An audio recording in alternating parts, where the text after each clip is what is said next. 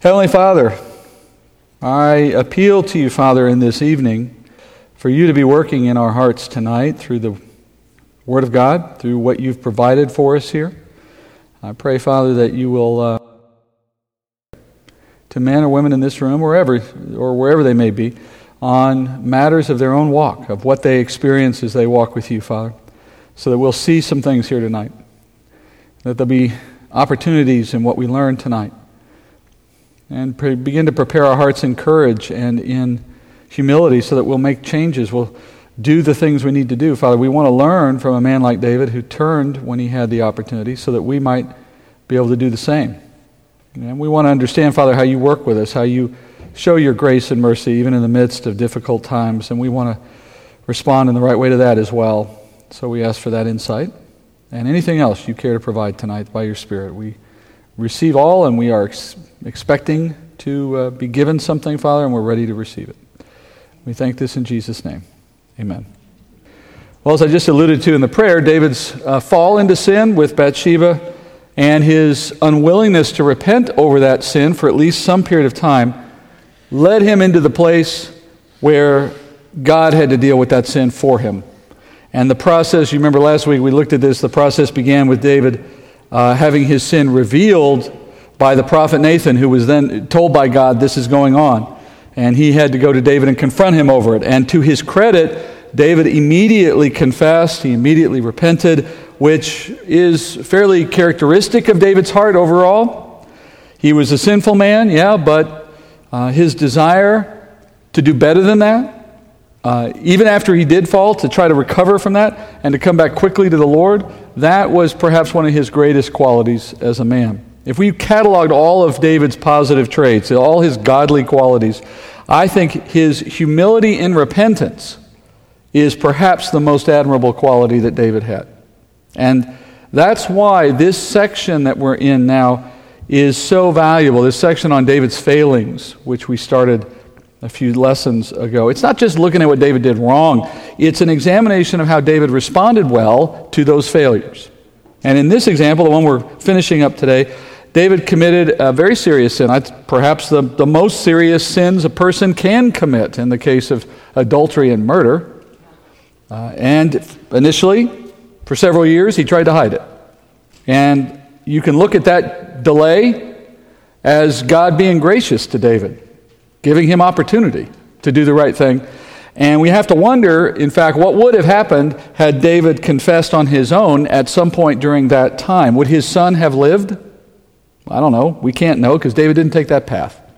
Instead, it fell to the Lord to expose him, to bring consequences against David as discipline, so that the Lord then could protect his name, he said, among the nations. Remember last week we learned that the Lord said that he had to do what he did with David's son because the world, uh, Israel's enemies, as he said, needed to understand that David's sin resulted in serious consequences so that they could never turn around and say that the God of Israel approved of such kinds of things. That, you know, Israel was supposed to be a light to the world. And that means they have to be a representative of God's righteous ways. And so when the leader of God's people behave in ways that are more consistent with the pagan nations around them, God's got to act to do something and distance himself from that, if you will, and demonstrate his displeasure with that. That's what Nathan said to David last week in 2 Samuel 12 14. He said, However, because by this deed you have given occasion to the enemies of the Lord to blaspheme, the child that is born to you shall surely die. Nevertheless, the Lord showed grace to David, at least in one small way, and among others, he, he delayed that child's death for a week, which gave David time with the child. I mean, have you ever thought about that for a second?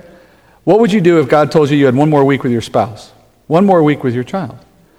beyond the, tra- the trauma of knowing that, yes, you'd have a week.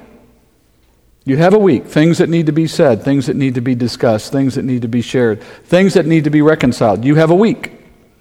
Better, I would argue, than no time at all. And David uses that time to plead with God. In the end, the Lord did as he declared he would do. He took the child home, but in the process, David learned a valuable lesson.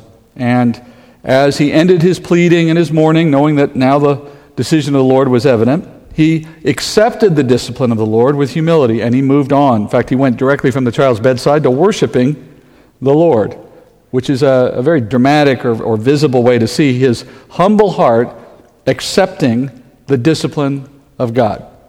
Really, it's a sign that he is acknowledging his own culpability in the circumstances that brought about the child's death.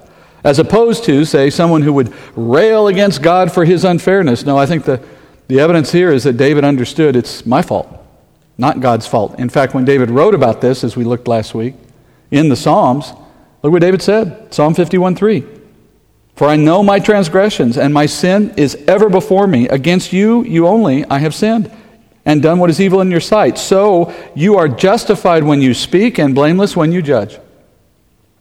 So David said in this psalm that he knew that God was a God of righteous judgment, and therefore he has to be blameless with whatever he does. And at the same time, God is also a God of grace and a God of mercy. And those two sides of God, that he is just and he holds us accountable to the extent that he chooses in that justice, but at the same time, he is merciful and he is full of grace for us. Those two sides of God work hand in hand. And sometimes he applies both on us in exactly the same set of circumstances, bringing both judgment, or we would say discipline, even as he is also bringing us grace and mercy. So, as God was disciplining David for his sin, the Lord was also preparing to bless David for his humility in repentance. And I would submit to you that that pattern of God will confuse us time and time again, since we are commonly expecting only one or the other from any authority God or our boss or anyone that is over us. We never expect them to do both things at the same time. We, we anticipate that if we do good, we're going to get rewarded. And when we do bad things, we assume we're going to get punished. But you don't understand things when you get both at the same time. And God's ways are not man's ways. He often does both at the same time. And in 2 Samuel 12 24, we move now into that part of the story. Then David comforted his wife Bathsheba and went into her and lay with her, and she gave birth to a son, and he named him Solomon. Now the Lord loved him and sent word through Nathan the prophet. And he named him Jedediah for the Lord's sake. So let's just talk how this goes first. You have David comforting his wife in sorrow. I mean, that makes perfect sense, right? It's her son, too. And it's her loss as well. You know, that had to have been a difficult conversation between David and Bathsheba. I mean, he, he's obvi- David's obviously fully repentant at this point, but we don't know where the wife was. You know, does she blame God for her son's death? Is she like Moses' wife? You are a bridegroom of blood to me, and throws the foreskin, if you know the story in Exodus chapter 4. I mean, is that her attitude? Or was she willing to acknowledge her own culpability as someone who engaged in adultery? Has she forgiven David for killing Uriah? You know, sometimes the hardest step in accepting God's discipline with humility is helping others in your life accept it with you. And as David is trying to comfort Bathsheba, they conceive again, it says, and the new son is born probably around 991 BC.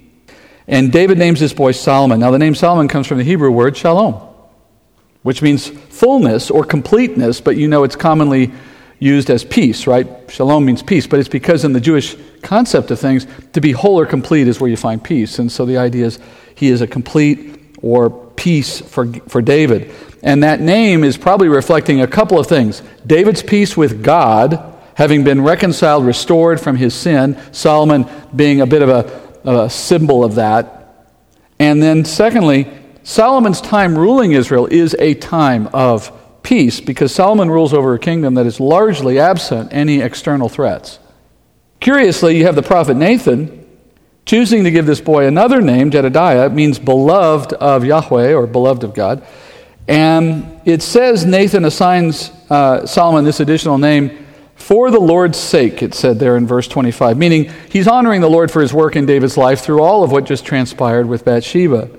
Now, Jedediah was a pet name. That is, it's, it's Nathan's pet name for uh, Solomon. It, it's a name that's never used again. This is the only verse in the Bible in which it appears. So it's not a name that Solomon was carrying very often, only when Nathan saw him. And I'd imagine every time Nathan said it, Solomon rolled his eyes and said, I'm not Jedediah.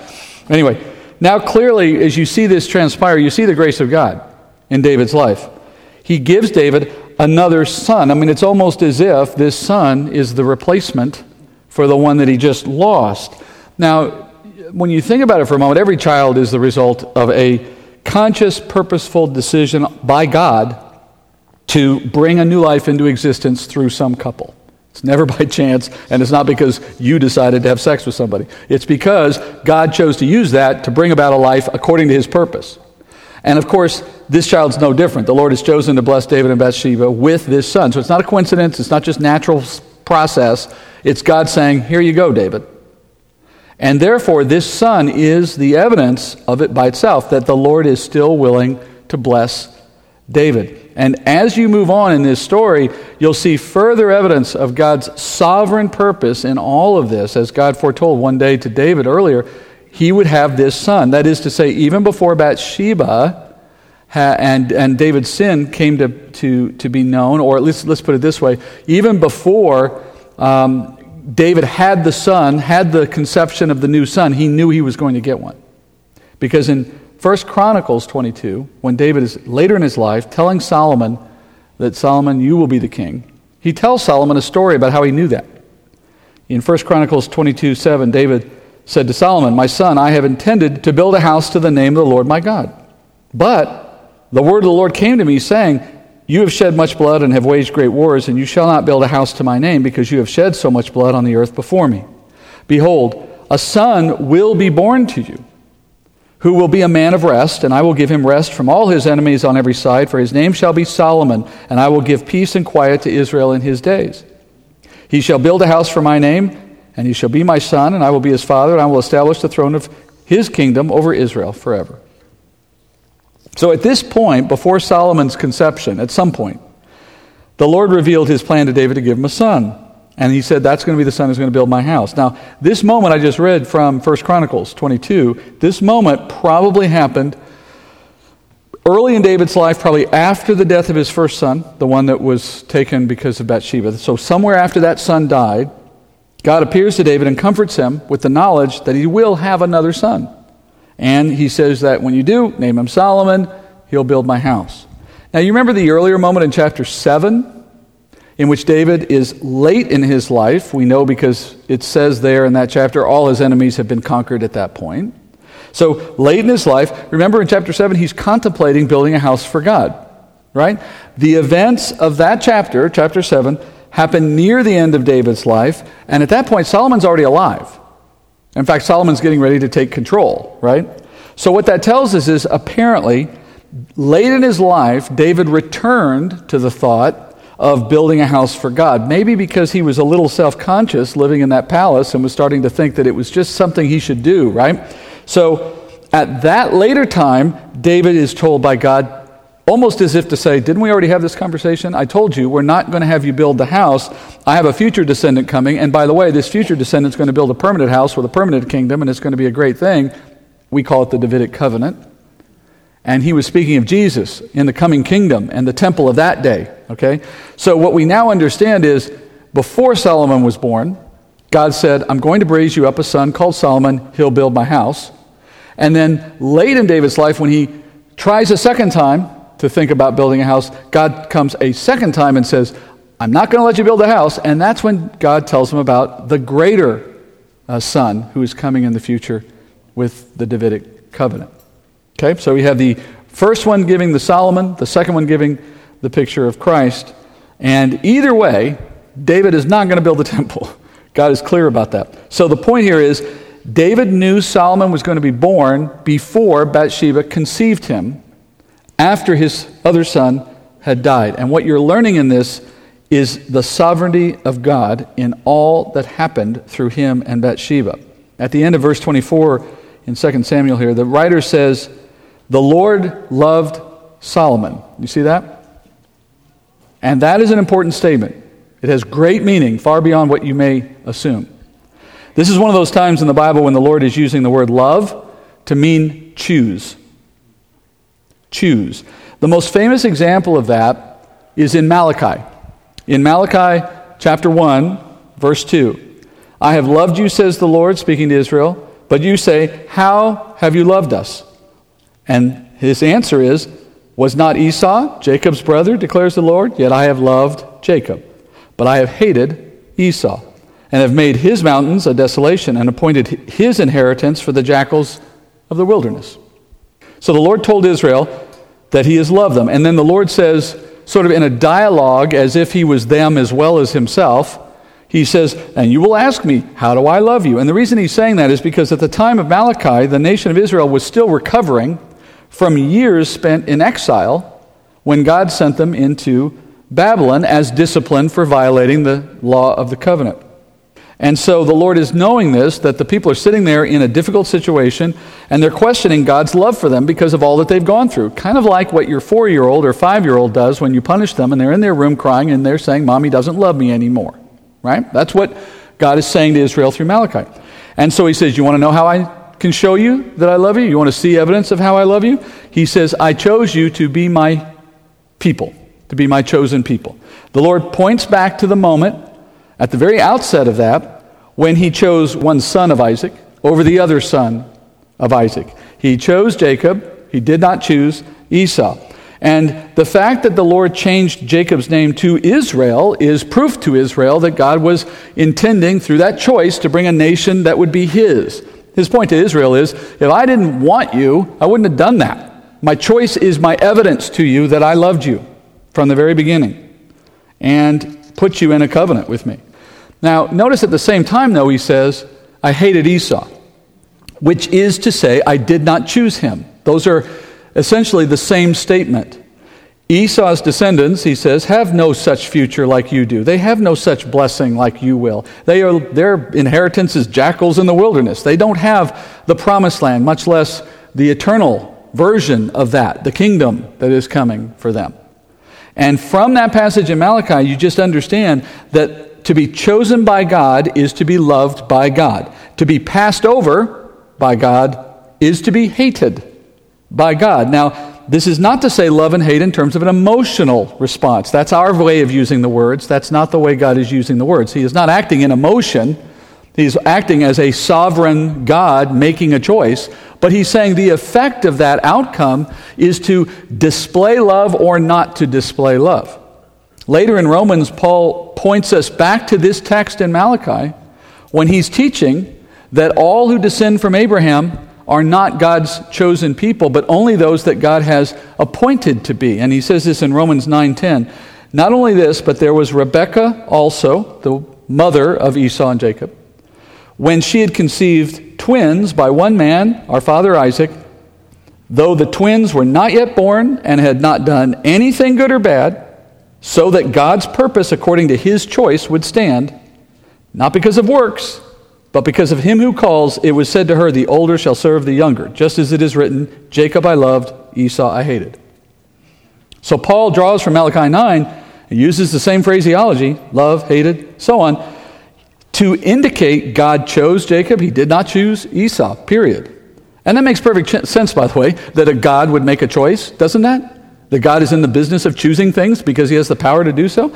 God chooses who he will show his love to, and in that sense, not to be chosen is not to be loved, or as I said, we would say hated.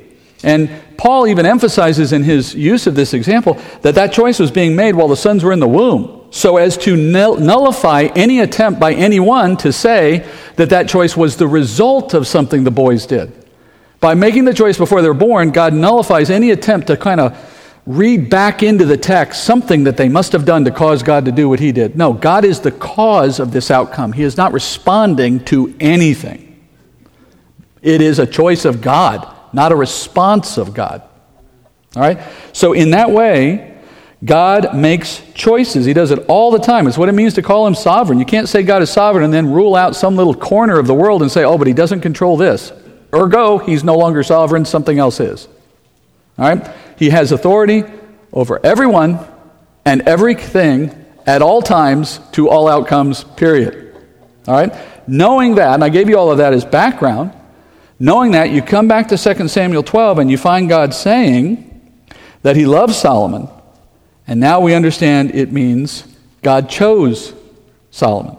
Now, I had um, one slide on Romans 9 to show you the text, but I didn't use it because I was too, uh, I had a head of steam there and I wasn't willing to stop long enough to push a button. Anyway, that's the text we just read from Romans 9, and you can see the words highlighted at the bottom that he took from Malachi. All right, we'll hold there for a second. Now, what I want to show you is why it was so important that he chose Solomon and why it's written here. Uh, we heard already from David in 1 Chronicles 22 that God appeared to him and spoke to him and said, I'm going to give you a son, and when he's born, you're going to name him Solomon, and I'm going to have him build my house. Remember that? All right. So God has already expressed that to David.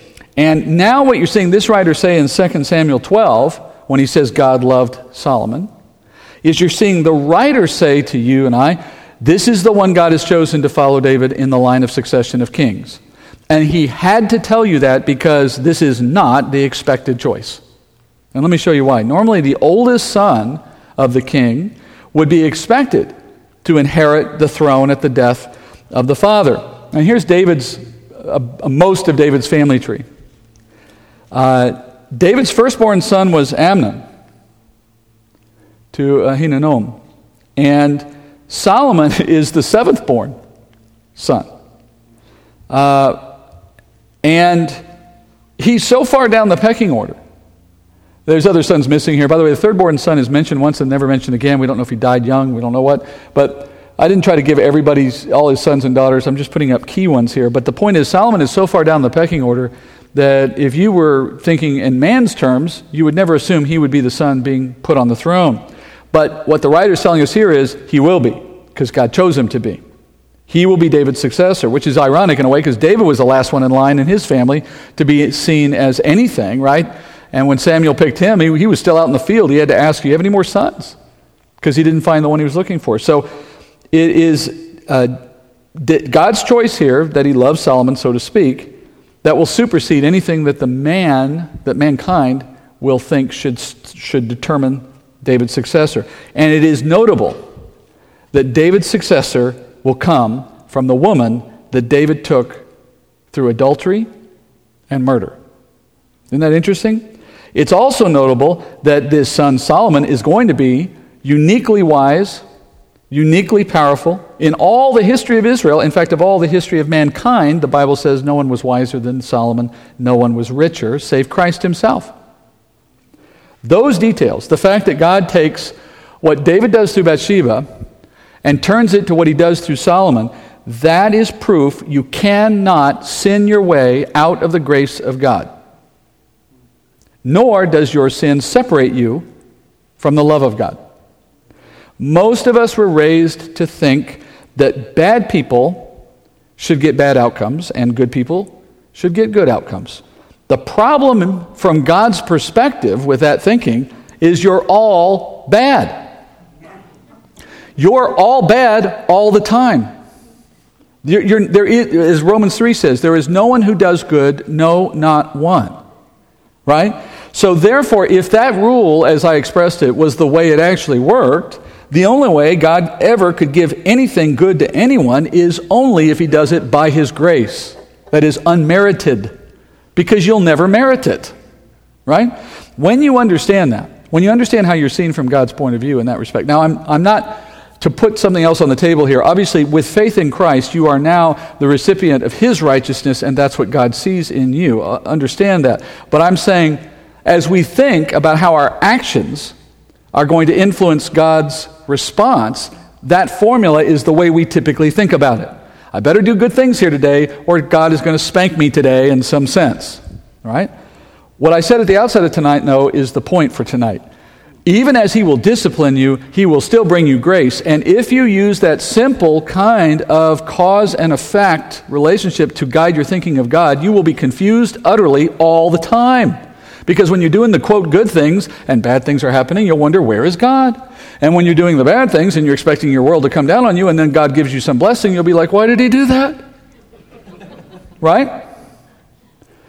When you understand this, you can you can only make sense of, of, of God understanding that his only option is to give you grace, right? That's anytime he wants to give you something good, it will have to be by grace because you'll never deserve it. And knowing that, you can make sense now of why God would put one son to death as discipline and give him another son as grace out of the same set of circumstances. He's not rewarding David's bad behavior, he is showing David grace, unmerited favor. And both acts are good. And this is the new the other insight I don't want you to miss tonight. Both things were good for David because God disciplines us as a blessing. Discipline is a blessing, right? So everything that comes from God is good, the Father of lights, James says. Everything that comes from him is good. So the death of that son was good, as discipline is good for what it achieves in the heart of the individual who receives it, right? And the blessing of a son to replace him is good for how it encourages the heart to move forward and know that God is a God of grace. God used David's greatest sin, arguably, ultimately to produce David's greatest blessing, his son Solomon. And in grace, God granted David another son through Bathsheba, assigning that son the role of earthly prominence, of spiritual significance, of great you know, wisdom and, and riches. And all of that, I think, is a wonderful example of Paul's statement in Ephesians chapter 3 when he says, to, verse 20, now, to him who is able to do far more abundantly beyond all that we ask or think, according to the power that works within us, to him be the glory. That, that is a concise way to understand how God works. Far more than anything you can imagine. And here's the thing the way he'll get you to somewhere good is either through blessing or discipline, because in reality, it's all blessing. God does this for all his children. He blesses us when we sin, and he does it in a variety of ways. And sometimes, uh, even if we aren't willing to repent, even if we don't repent, He still comes along and blesses us at times. I mean, it's, it, it, the formula will never work if you don't understand how grace works. if you expect discipline when you sin and blessing when you don't, that might be mostly true. But it's not a rule, and it doesn't predict God's behavior. And in any case, the moments you think you're getting in trouble for doing something bad and you think it's all, it's all a, a, a bad thing, that's good. That's God disciplining you, which is good. I mean, it's all good. That attitude changes how you receive what God brings you. He turns all circumstances to good. And He will mix discipline and other forms of, quote, blessing at the same time just to make sure that you understand this isn't some kind of quid pro quo relationship where you're in control of what God does. Interestingly, the son that was taken from David and Bathsheba could never have received the blessings that Solomon received. You know why? Had he lived? Had he been the one instead of Solomon, let's say, had he been in the position to receive what Solomon received instead, that son was conceived out of wedlock. And as such, he was a bastard son, and as such, he could not have been king of Israel, because Deuteronomy 23 2 says, No one of illegitimate birth shall enter the assembly of the Lord, none of his descendants, even to the tenth generation, shall enter the assembly of the Lord. So, in removing that son to provide the new one, God has actually made possible what David would have wanted but couldn't have had. And in addition to blessing David with the new son, the Lord also continues to bless David and the nation in warfare, that is, in defeating their enemies, and particularly the Ammonites, which is where this story began, if you remember. And so that's the last section, verse 26. Now, Joab fought against Rabbah of the sons of Ammon and captured the royal city. Joab sent messengers to David and said, I have fought against Rabbah. I have even captured the city of waters. Now, therefore, gather the rest of the people together and camp against the city and capture it, or I'll capture the city myself and I'll be named after me. So David gathered all the people and went to Rabbah, fought against it, and captured it. And then he took the crown of their king from his head, and its weight was a talent of gold, and in it was a precious stone. And it was placed on David's head, and he brought out the spoil of the city in great amounts. He also brought out the people who were in it and set them under saws, sharp iron instruments, and iron axes, and made them pass through the brick kiln. And thus he did to all the cities of the sons of Ammon. Then David and all the people returned to Jerusalem. So, this war against the Ammonites has been raging on and off now for some time, because if you go all the way back to the beginning of this story where Uriah was killed in one of these battles, you've now had the time for David to hide the sin and that son to grow some number of years, and then that son was killed, and then now Solomon has been born, and so on. So the war has been raging on and off for a time. Remember, uh, th- these uh, enemies of Israel, the Ammonites, they're one of the more severe of those that have vexed Israel for centuries. So they're the ones, they're kind of their arch enemy. They're the ones they've been trying to defeat, almost as, in some ways equal to the Philistines. They're just on the opposite side of the nation. And it would seem, when you see the outcome now, when they're finally defeated, it would seem as though the Lord has left Israel's victory over the Ammonites out of reach for as long as David hid his sin. Once the sin was exposed, once David repented, then the Lord was ready to move the plan forward with the Ammonite battle and Israel's victory. Here again, as you've heard me say, as David goes, so goes the nation of Israel. So not only is David moving back personally to a place of blessing with God, but so is the nation. And I think that's what the author of 2 Samuel is trying to tell you here as he puts these bookends around the story of David and Bathsheba. The war is going well, and then nothing about the war for a while, and then all the, the stuff with David and Bathsheba, and then that's finished, and then, oh, now the war is ready to start again, and he shows it being finished at that point. The connection being this David's restoration then allowed the Lord to bring about the Ammonite defeat. And the story starts with a summary statement in verse 26. I'm just going to put up a little picture again, just to give you some idea of what we're talking about. Verse 26, we're told Joab captures the Ammonites' royal city, their capital city, Rabbah. And then from verse 27 onward, you kind of get the story of how all of that happened. All right, so the first one's sort of an overview statement. And it begins with Joab sending word to David saying, uh, I've got them right where I want them. He says he has captured the city of waters, which is a way of saying he has captured their water supply. And Rabbah, by the way, if you can't see, it's right here, just inside the territory of Ammon. And he now, I mean, when you take the water away from a city that's walled in, they aren't, that's days. That's, that's about all they have. They may have some water inside, but they don't have a ton. So they're not going to last a long time on that. So it's only a matter of time before the city has to surrender or die. And then, either way, David has victory. So Joab Riley makes that little comment to David saying, You better hurry up and get over here, otherwise, I'm naming this town after myself after I get in there. So David sends his entire army of men to this battle, and with the extra manpower, they take Rabbah.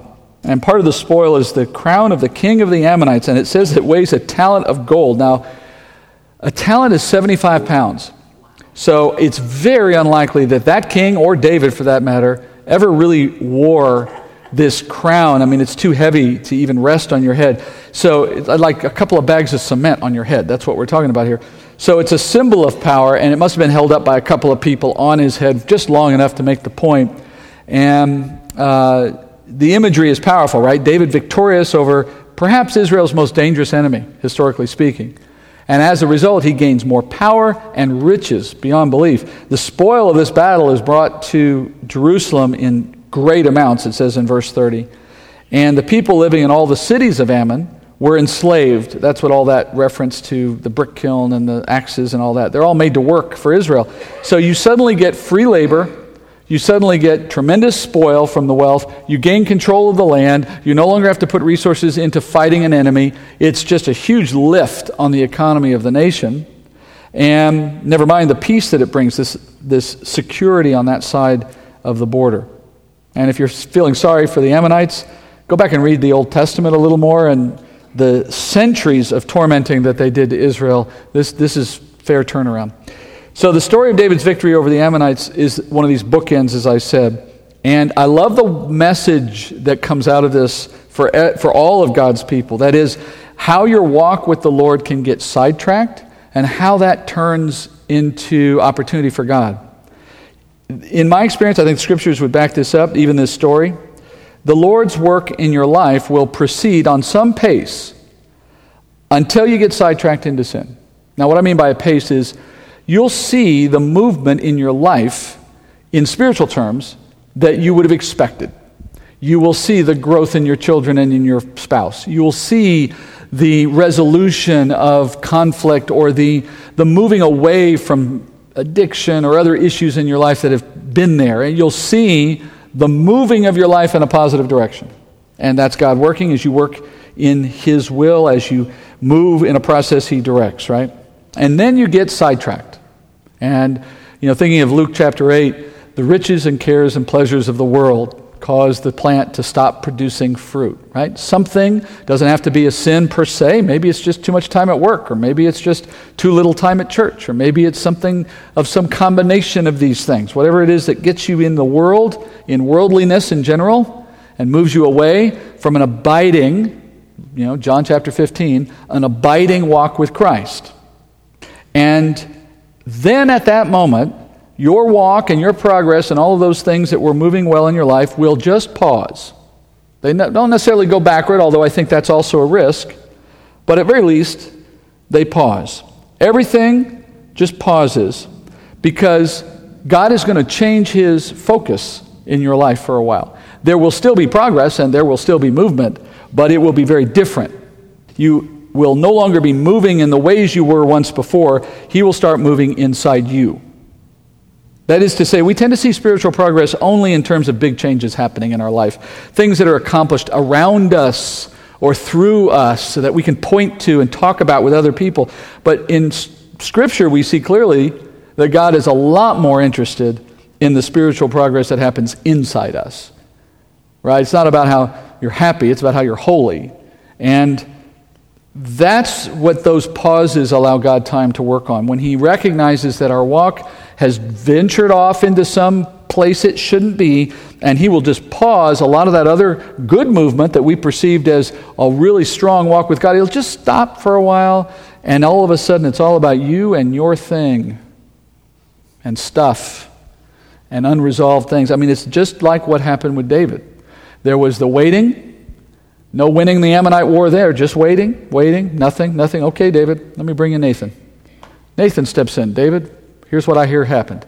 And then there's more trauma and turmoil and trial, and then finally some resolution. Then David's repentant, and then there's the son Solomon, and then God's like, all right, I'm glad we got to an understanding on this.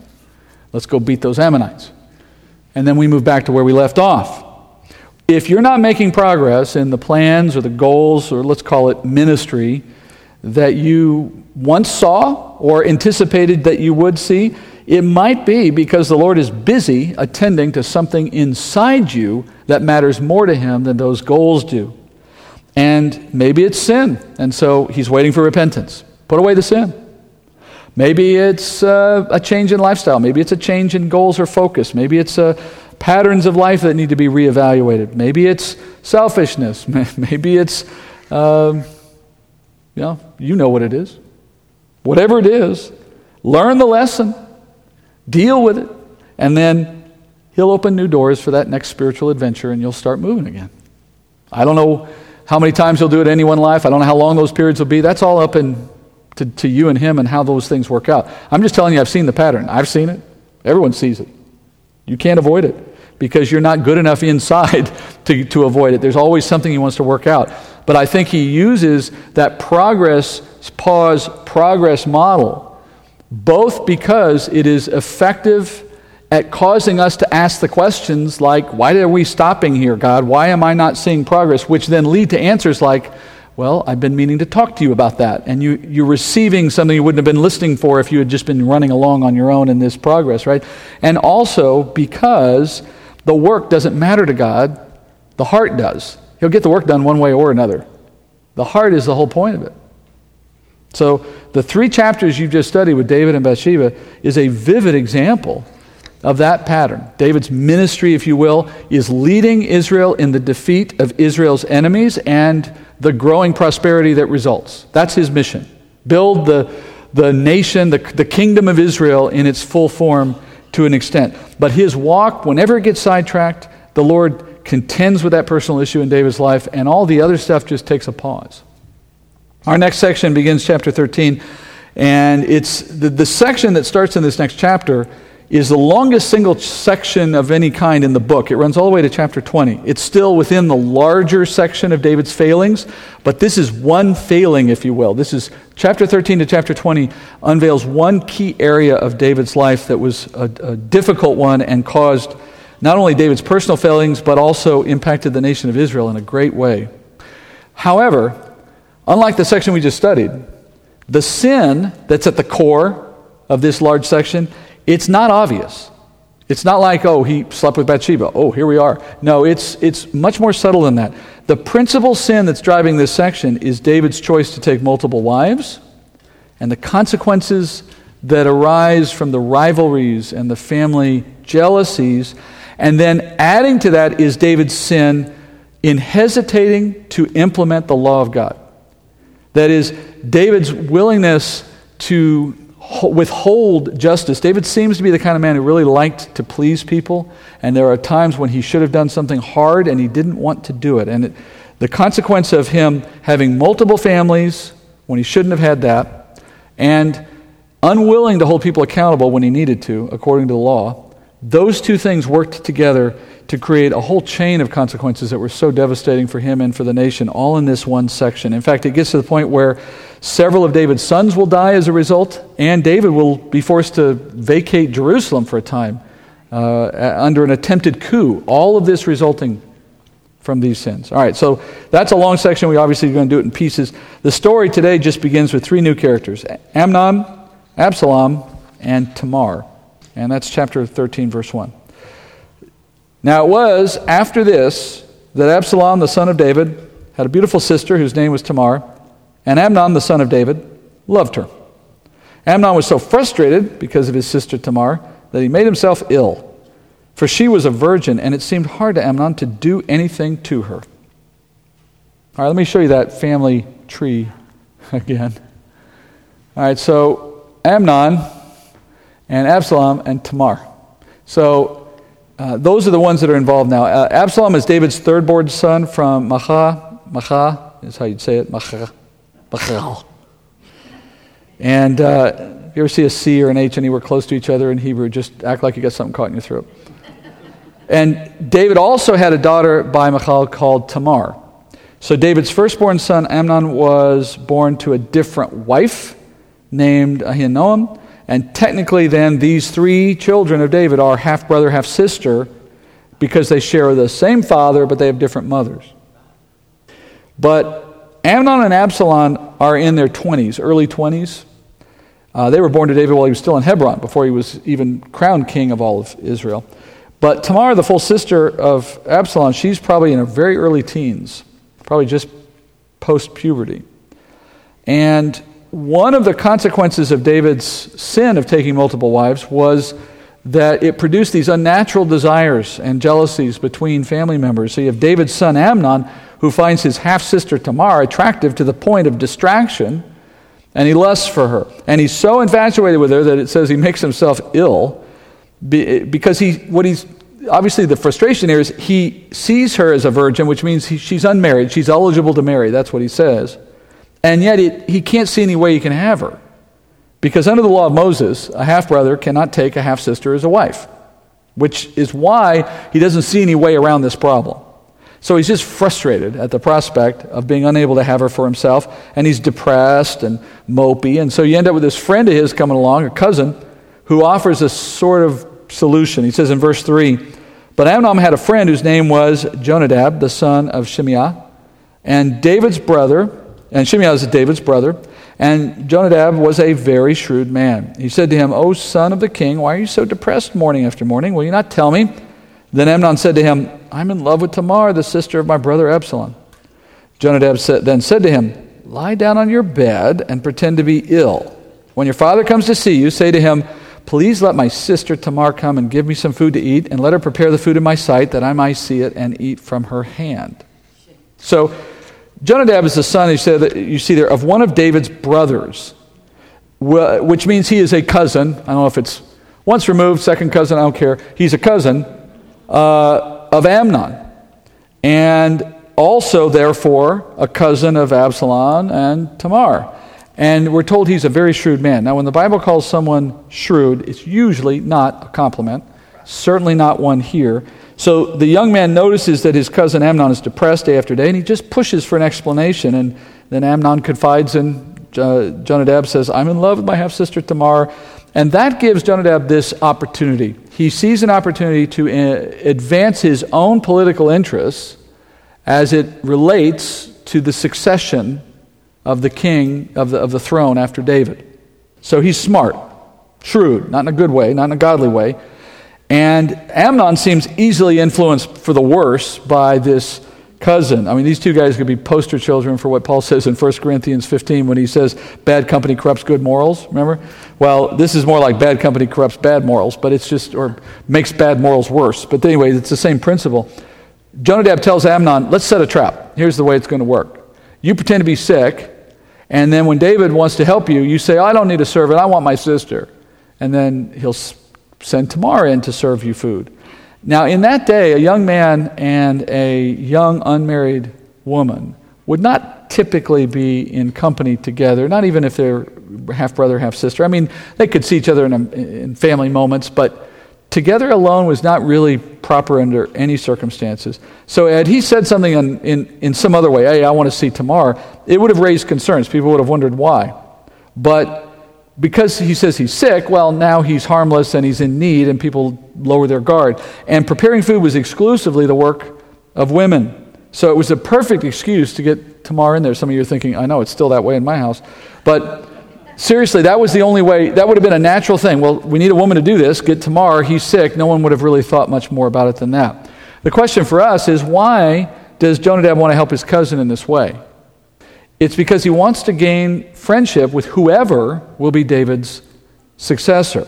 Amnon is firstborn of David. So he's the most likely, at least in human terms, from how Jonadab would have understood it, he's the most likely to succeed David. On the other hand, Tamar's brother Absalom is, as we'll see later, the strongest leader among the sons of David at this point. So, being shrewd, Jonadab probably detected that. So he sees an opportunity to pit one brother against the other here. And in so doing, he's going to gain either way, no matter how this thing turns out. If Amnon becomes king, well, Amnon will remember he gave him the plan, right? Um, but by encouraging Amnon to take Tamar, he sets up Absalom to take revenge and potentially eliminate a rival. And he can play the, the situation to his advantage either way. If he's the one, for example, to tell on uh, Amnon to Absalom, he can use it to his advantage. I mean, this is just putting two rivals in a position to fight it out, and then he'll pick up the pieces with whatever comes out of it. So Amnon takes the advice, plan moves ahead. We'll just move quickly through the, the scene. It's pretty obvious what happens. Verse 6 So Amnon lay down and pretended to be ill. When the king came to see him, Amnon said to the king, Please let my sister Tamar come and make me a couple of cakes in my sight that I might eat from her hand. And then David sent to the house for Tamar, saying, Go now to your brother Amnon's house and prepare food for him. So Tamar went to her brother Amnon's house, and he was lying down. And she took dough, kneaded it, made cakes in his sight, baked the cakes. She took the pan and dished them out before him, but he refused to eat. And Amnon said, Have everyone go out from me. So everyone went out from him. You see what's happening here, right? Obviously. He's going to force himself on her. We call this rape. And it's no coincidence that one of David's sons is about to sin in a way that's quite similar to the way his father sinned. The acorn doesn't fall far from the tree, the hens have come home to roost. What are the other things we could say, right? Um, David's sin with Bathsheba has consequences for the way his sons think and act toward women. And that's a basic biblical principle. In fact, I think that's just a principle of human nature. And David displays uh, some naivete here, I think, by agreeing to allow Tamar into his half brother's bed. And you'll see why more in a minute. So she works in this room adjacent to his bedroom, and he can see her through the doorway making bread. Now, I'm sure his eyes looking upon her. It's the thing we studied a couple weeks ago, right? Sin starts with the, uh, the lust of the eyes and then moves to consummation and the sin of our heart and so on. So by the time she walks in with the food, he's ready. And he tells all the other servants to leave, orders her to bring the food. Verse 10 then Amnon said to Tamar, Bring the food into my bedroom that I might eat from your hands. So Tamar took the cakes which she had made, brought them into the bedroom to her brother Amnon. When she brought them to him to eat, he took hold of her and said to her, Come lie with me, my sister. But she answered him, No, my brother, do not violate me, for such a thing is not done in Israel. Do not do this disgraceful thing. As for me, where could I get rid of my reproach? And as for you, you will be like one of the fools in Israel. Now therefore, please speak to the king, for he will not withhold me from you. However, he would not listen to her. Since he was stronger than she, he violated her and lay with her. So he just tries to get her close so he can grab her arm. He does that. They're alone in the room, and she says, You don't want to do this. Uh, you, you, you do not want to take this step because uh, she's, what she's referring to, obviously, is two things the general violation of an un, unmarried woman and the specific sin, in this case, of incest. Now, in that day and age, there's only one thing of value that a woman had to offer her future husband. She had no property. There'd be a dowry, but that wasn't hers. Her possession was her virtue. If that was taken from her, she would find it very difficult to attract an honorable man, and for the most part, she would expect to live the rest of her life unmarried. So she asks him that, as you see, where would I, ha- how could I get rid of this reproach? Meaning this, since we can't marry, I have no solution here if you take this from me, because I'll never marry anyone, right? And that's what would often happen. If a man took a woman in this way, at least there was the possibility he might marry her. I mean, obviously not the greatest way to start a marriage, but the point is she had some source of support, some potential for someone to take her into her home, into their home. Not under these circumstances. Deuteronomy 22 28 says, If a man finds a girl who is a virgin, who is not engaged, and seizes her, and lies with her, and they are discovered, then the man who lays with her shall give to the girl's father fifty shekels of silver, and she shall become his wife. So the solution in Scripture was if you rape somebody, you just married her. And you're going to pay some money for the fact that you did it the way you did it. A lot of money. And it ends in verse 29 of Deuteronomy 22 and he cannot divorce her all his days. Right? This isn't some temporary thing. I marry you to get the rule and then I'm done with you. No, forever. Right? So she says, I don't have that option with you because there's another law in Leviticus that says I can't marry you because you're my half brother. And then she makes one final attempt to talk him out of it. She says, Why don't you talk to David? I'm sure he won't withhold me, which is a way of saying, David will let you marry me. Why don't you ask him first? Now, she must have certainly known David wouldn't have allowed that. It's against the law. But she's delaying. She's trying to find any way she can out of the situation. In the end, he overpowers her, he rapes her, and what he does in that process is set in motion a cascade of devastation in David's family. Verse 15 Then Amnon hated her with a very great hatred, for the hatred with which he hated her was greater than the love with which he had loved her. And Amnon said to her, Get up, go away. But she said to him, No, because this wrong in sending me away is greater than the other that you've just done to me. Yet he would not listen to her. Then he called his young man who attended him and said, Now throw this woman out of my presence and lock the door behind her. Now she had a long sleeved garment, for in this manner the virgin daughters of the king dressed themselves in robes. Then his attendant took her out and locked the door behind her. Tamar put ashes on her head, tore her long sleeved garment which was on her, and she put her hand on her head and went away crying aloud as she went. So, with the act done, Amnon's lust for Tamar turns to hatred. And in fact, it says the hatred was greater than the passion he felt. Or, as it puts it here, the love. It wouldn't have been hard for anything to be greater than the love because he had no love for her, right? This response is evidence that his attraction for her was entirely selfish, entirely self serving, fleshly, downright demonic, right? Once his flesh obtained what it desired, he reacts with what I perceive as self loathing. But it comes out of him as hatred for Tamar. And it's common, I think, to blame the object of our lust when we experience the feelings of our guilt. I loved something so much, and now look what it's done to me. And I hate it now. And it can be a thing, an object, a, a person. And his self loathing is probably because he himself understands there are consequences here for him. Never mind her. Sexual sin is somewhat unique in this particular respect, that it causes us self loathing in a way that is unique. It's an action that cannot be reversed, it has lasting ramifications, and your own body is one of the victims. Uh, Paul says in speaking about sexual sin in 1 Corinthians 6:18, "Flee immorality," and the word immorality porneia means sexual sin. Flee sexual sin. Every other sin that a man commits is outside the body, but the immoral man sins against his own body.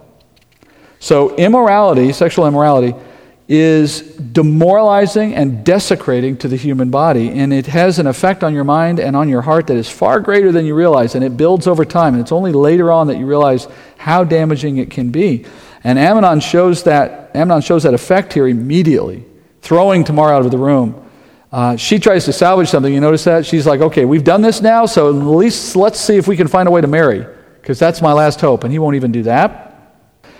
And he calls for a servant to throw out. The whole thing with the robe, the point of that is the robe concealed the evidence of what had happened. If she had been uh, had any kind of mark on her body or any blood spot or whatever that might have been there after a virgin is having her first experience of that sort, violently so, you would have expected there might have been evidence, but it's being covered up at the moment. So the, the servants don't necessarily see it in the moment. But she later tears her garments in distress, mourning loudly. Now, as she does all of that, the hysterics of it are going to attract attention, obviously. And that leads to the next part of our story. It's just a short section and we'll finish. Verse 20. Then Absalom, her brother, said to her, Has Amnon, your brother, been with you? But now keep silent, my sister. He is your brother. Do not take this matter to heart. So Tamar remained and was desolate in her brother Absalom's house. Now, when King David heard of all these matters, he was very angry. But Absalom did not speak to Amnon, either good or bad, for Absalom hated Amnon because he had violated his sister Tamar.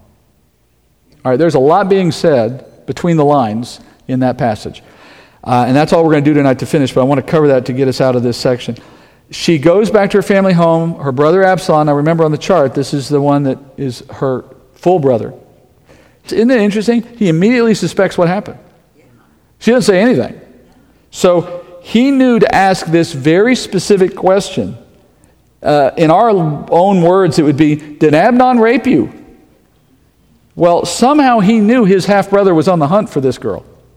And so now, when she shows up torn clothes, crying, and all the rest, he's ready to ask the question. He tells her, Be silent, which is to say, he's telling her, uh, Don't say anything. And in the text, it would appear as though he's trying to protect his brother, but we learn there in verse 30, uh, 22 that's not his concern. He hates his brother, right?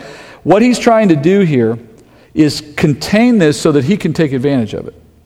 So, in effect, he's promising he will take care of the problem and of her. And it says there that she stays in her brother's house. What that tells you is she becomes a spinster. She never marries. She likely is in his house forever. She, he is promising, I'll be the provider that you can't get now because you can't marry.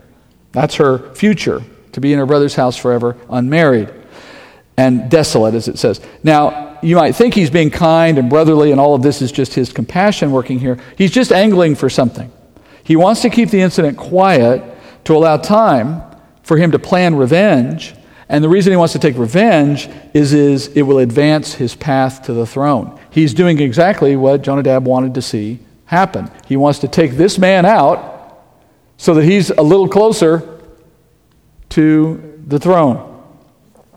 Now, the last thing I want to talk about here is that other verse we, in verse 21 that I haven't mentioned yet. It says, David at some point hears of this matter and is very angry. I, the only way you can assume he would have known is a servant told him. The servants were around. Look, when you rape a woman, it's typically not quiet. The servants wouldn't have been very far away behind that door. They probably knew exactly what happened behind that door. It's not a hard thing to guess. So they probably find the news finds its way back to David, and in verse 21, he's angry. Now, what's surprising in all this is what the text doesn't say. There's no further commentary here on David's response to Amnon.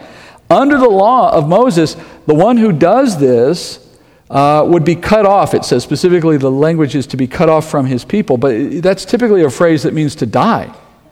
So David would have immediately acted against his son to keep the law by putting his son to death in defense of his own daughter, I should add, for righteousness' sake.